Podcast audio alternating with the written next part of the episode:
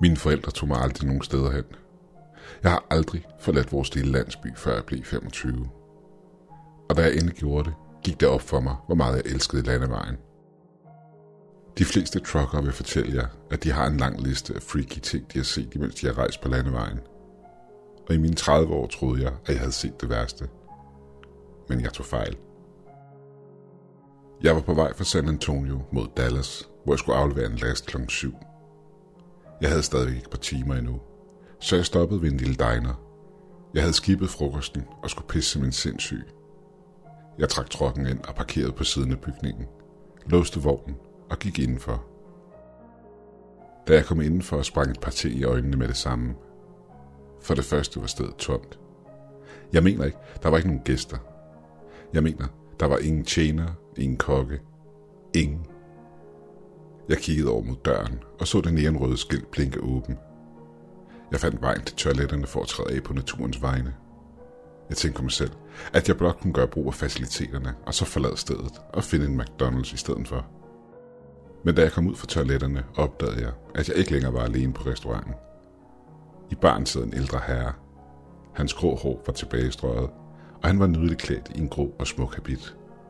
Han så ud til at være omkring 70 år, og sad og røg på en cigar, i det jeg trådte ud. Til at starte med anerkendte han ikke min tilstedeværelse. Da han tog sit andet sug på cigaren, kiggede han over på mig. Han nikkede lidt og klappede på stolen ved siden af ham for at gestikulere til mig, at jeg skulle sætte mig ned ved siden af ham. Til at starte med var jeg tøvende, men jeg tænkte, at fyren nok var harmløs. Jeg gik over og satte mig ned ved siden af ham, imens jeg kiggede efter en tjener, men så ingen. Må jeg byde på en drink, spurgte han. Hans stemme var lavere, end jeg havde forventet. Jeg troede, at hans stemme ville være mere ro efter så mange års rygning. Bare vand, svarede jeg. Han så på mig et par sekunder. Hans mørke øjne skadede mig fra top til tå, inden han rejste sig op. Jeg lagde mærke til, at han brugte en stok, i det han gik omkring disken og hen til vasken. I det han begyndte at fylde mit glas op med vand, så han over på mig. Vi får ikke mange kunder her, sagde han, i det han satte det fulde glas foran mig. Arbejder du her, spurgte jeg, imens jeg tog en tår vandet. Manden klukkede lidt. På en måde. Jeg ejer stedet. Jeg nikkede og så rundt. Hvor lang tid har du været her, spurgte jeg. Så lang tid jeg kan huske, svarede han. Er du sulten, spurgte han, imens han vendte sig væk fra mig. Ja, jeg kunne godt bruge en burger eller noget af den stil, svarede jeg. Manden nikkede og forsvandt ud i køkkenet et kort stykke tid. Han kom tilbage med den saftigste burger, jeg nogensinde havde set. Han satte den foran mig og gik langsomt op mod sin plads ved siden af mig. Jeg kastede mig over måltidet, og det gik op for mig, hvor sulten jeg egentlig var. Manden så på mig i stillhed et par minutter, inden han igen talte til mig. Hvad hedder du, spurgte han. Jeg slugte maden i munden og kiggede over på ham. Steve svarede jeg hurtigt, inden jeg proppede en bid burger i munden igen. Manden nikkede stille. Mit navn er Nick, svarede han, i det han trak en cigar ud af lommen og tændte den. Han rakte over imod mig og tilbød mig et sug. Høfligt afslog jeg og spiste sidste mad. Tak for maden. Det var virkelig godt. Hvad skylder jeg dig, spurgte jeg, imens jeg rejste mig op fra stolen. Nick så på mig med et smørret grin. Min dreng. Folk vil ofte gerne have mere end bare mad. Jeg stod akavet og så på ham, i det jeg ikke vidste, hvad jeg skulle svare. Andet end, okay. Nick rejste sig op og gik over mod indgangen. Maden er ikke, hvad du virkelig ønsker dig, vel? Jeg stirrede på ham et par sekunder. Jeg var ikke sikker på, om han jokede, eller om han bare havde tabt sutten helt. Jeg lagde pengene på disken og gik over mod døren og snittede ham blidt, i det jeg åbnede den. Jeg gik over parkeringspladsen og over imod trucken, imens jeg kiggede mig over skulderen og tilbage mod dineren. Nick stod stadig i døren med et bredt smil på læben. Jeg kravlede op i førerhuset og kørte væk fra stedet. Lettet over at lægge det sikre sted bag mig. Nicks smil og mørke øjne havde brændt sig ind i mit sind resten af aftenen. En stor del af turen var bare øde landevej med ingenkendelige landskaber. Jeg fandt det mærkeligt, at den eneste bygning, jeg var stødt på, var dineren fra tidligere. Efter et stykke tid skulle jeg tisse igen, og til mit held så jeg endnu en diner træde ud af mørket, der omgav landevejen. Jeg trak ind på pladsen og parkerede trucken, sprang ud og skyndte mig indenfor. Jeg havde nær pisset i bukserne, da jeg trådte indenfor. Jeg så rundt. Dineren var tom. Jeg så over mod disken, hvor en familiær gråhåret person sad. Nick vendte sig om og så på mig. Godt at have dig tilbage igen, Steve, sagde han. Jeg var til dels bange, men også vred. Hvad fanden vil du mig, råbte jeg til ham. Hvordan fanden har du gjort det her? Nick rejste sig langsomt op og gik over mod mig. Det er det, du vil have, og ikke mig, svarede han. Han gestikulerede mod en tom bås, og jeg satte mig modstræbende ned over for ham. Fortæl mig om dig selv, Steve, startede han. Jeg havde ikke tid til det her. Fuck dig, vil jeg til ham. Jeg ved ikke, hvorfor jeg var så vred. Måske var det bare min frygt, der manifesterer sig på den måde. Hvordan kunne jeg være i samme diner, som jeg havde forladt for over 80 km siden? Nick rystede blik på hovedet. Steve, Steve, Steve. Han så op, og mine øjne mødtes med hans mørke øjne. Jeg vidste, at han havde brune øjne. Men de var så mørke, at de næsten virkede sorte i den dårlige oplyste diner. Vær ikke så fjendtlig. Jeg prøver bare at hjælpe dig, sagde han stille. Jeg studerede hans ansigt i et øjeblik, i et forsøg på at se, om det var en eller anden form for joke. Måske hoppede et kamerahold ud om et øjeblik for at fortælle mig, at jeg var med i et eller andet prank show. Men intet skete. Jeg forstår ikke, sagde jeg forsigtigt, imens jeg prøvede at rationalisere tingene i mit hoved. Der er noget, du vil have, og jeg kan give dig det, svarede han. Jeg kiggede på ham endnu en gang. Hans ansigt havde ingen udtryk. Det var bogstaveligt talt ulæseligt. Jeg havde ingen idé om, hvad han snakkede om, og jeg gentog min tidligere udtalelse. Fortæl mig om dig selv, Steve. Måske vil det give mere mening for dig, hvis du gør. Jeg kiggede ned i bordet. Jeg havde ikke snakket om det før, men jeg var klar. Hvis det fik mig ud af det her lort, vil jeg fortælle ham alt. Jeg har været trucker i 30 år nu. Nick nikkede og lænede sig tilbage i båsen. Hvorfor, spurgte han. Hvad var det for et spørgsmål at stille? Jeg kan lide at køre, svarede jeg. Han studerede mig et halvt sekund, inden han nikkede og sagde, Kan du lide at køre? Eller løber du væk fra tingene? Hvad fanden skulle det betyde? Nick lagde armen over kors. Præcis hvad jeg sagde. Jeg kiggede ud af vinduet og ud på vejen, inden Nick rømmede sig og bragte mig tilbage til samtalen. Hvad skete der, før du blev trucker, Steve? Jeg så ned bordet, uden at stand til at kigge ham i øjnene. Jeg havde en familie, svarede jeg viskende. Du havde en kone og en smuk datter, sagde han med et smil på læben. Hvordan fanden ved du det, svarede jeg spydigt. Han så på mig, det han lænede sig ind over bordet. Jeg ved alt. Men hvorfor spurgte du så, råbte jeg nærmest tilbage. Fordi jeg ville høre det fra din egen mund. Jo, jeg havde en kone og en datter, men de er ikke mere og har været væk i lang tid. Nick så på mig og spurgte, hvad skete der med dem, Steve? De, de døde i en brand, svarede jeg. Nick så på mig i stillhed. Det er jeg ked af at høre, svarede han. Han løj ikke. Der var sympati i hans stemme, og jeg nikkede stille, uden at kigge ham i øjnene. Det er ikke fordi, jeg vil dræbe stemningen, Steve, men gode mennesker ender ikke i min diner. Jeg så på ham igennem den akavede stillhed. Hvad svarer jeg? Nick lagde armene over korset endnu en gang. Hvad skete der virkelig den aften, Steve? Jeg rystede på hovedet. Det har jeg allerede fortalt dig.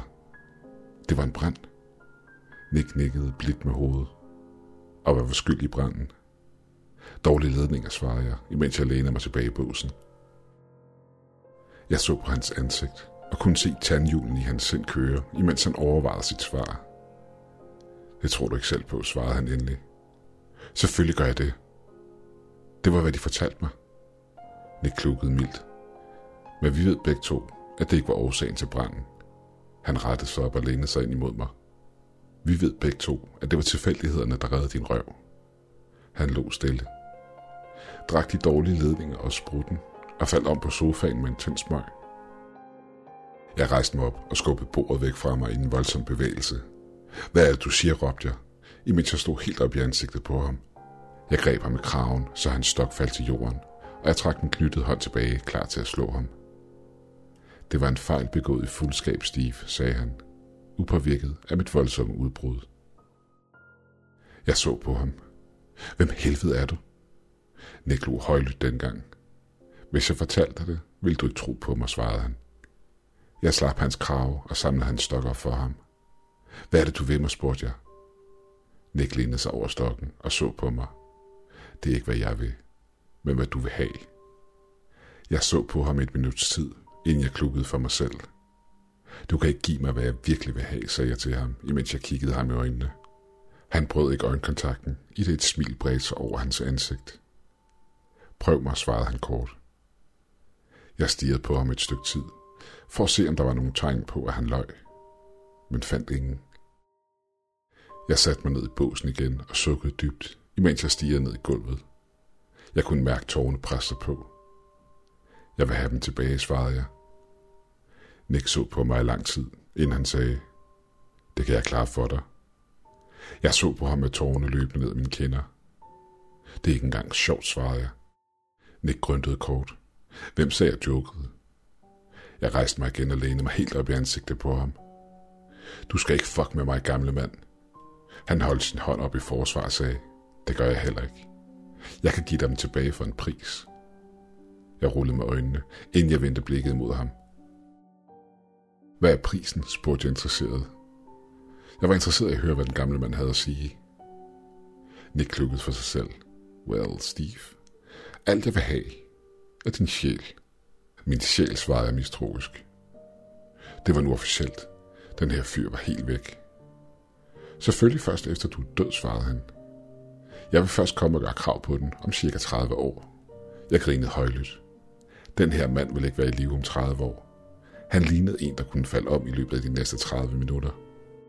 Så jeg sagde ja til aftalen om, at han måtte få min sjæl, når jeg døde. Hvis han altså bragte min kone og datter tilbage for de døde. Jeg kunne ikke tro, at jeg rent faktisk udtalte den sætning. Det var som en dårlig film, eller måske en drøm. Hvem er du, spurgte jeg igen, imens jeg spekulerede på, hvilke stoffer manden var på. Jeg er djævlen, svarede han uden tøven. Jeg så på ham. Du er djævlen, og du vil have min sjæl. Ja, svarede han kort. Jeg trak på skuldrene. Fuck it. Det er ikke fordi, jeg skal bruge den, når jeg dør, svarede jeg grinende. Hvis jeg siger ja, lad du mig så gå. Alt jeg vil, er bare at komme hjem. Jeg måtte stryge ham med hårene, så jeg kunne slippe væk og komme videre med mit liv. Forhåbentlig kunne jeg forlade stedet, og aldrig mere skænke det her sted en tanke. Han nikkede og rakte hånden frem imod mig. Ja, du ser mig ikke igen før om 30 år. Jeg tog imod hans hånd og rystede den fast. Den var varmere, end jeg havde forestillet mig. Jeg trak stille hånden til mig. Den var blevet rød. Det så ud som, den var blevet brændt. Da jeg kiggede op fra min hånd, var Nick væk. Og ikke bare Nick, men hele dineren var forsvundet. Jeg kiggede rundt. Jeg sad på en lille mark, og min truck holdt 100 meter fra mig på den anden side af vejen. Jeg kiggede rundt igen, men så intet i nogen retninger.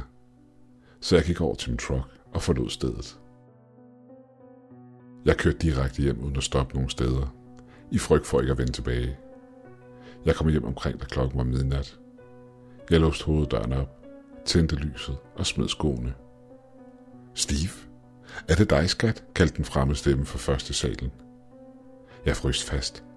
Nej, det var Christinas stemme. Min Christina. Hende, jeg havde mistet for så mange år siden. Jeg hørte små fødder klappe hen over gulvet ovenpå. Far! Det var umuligt.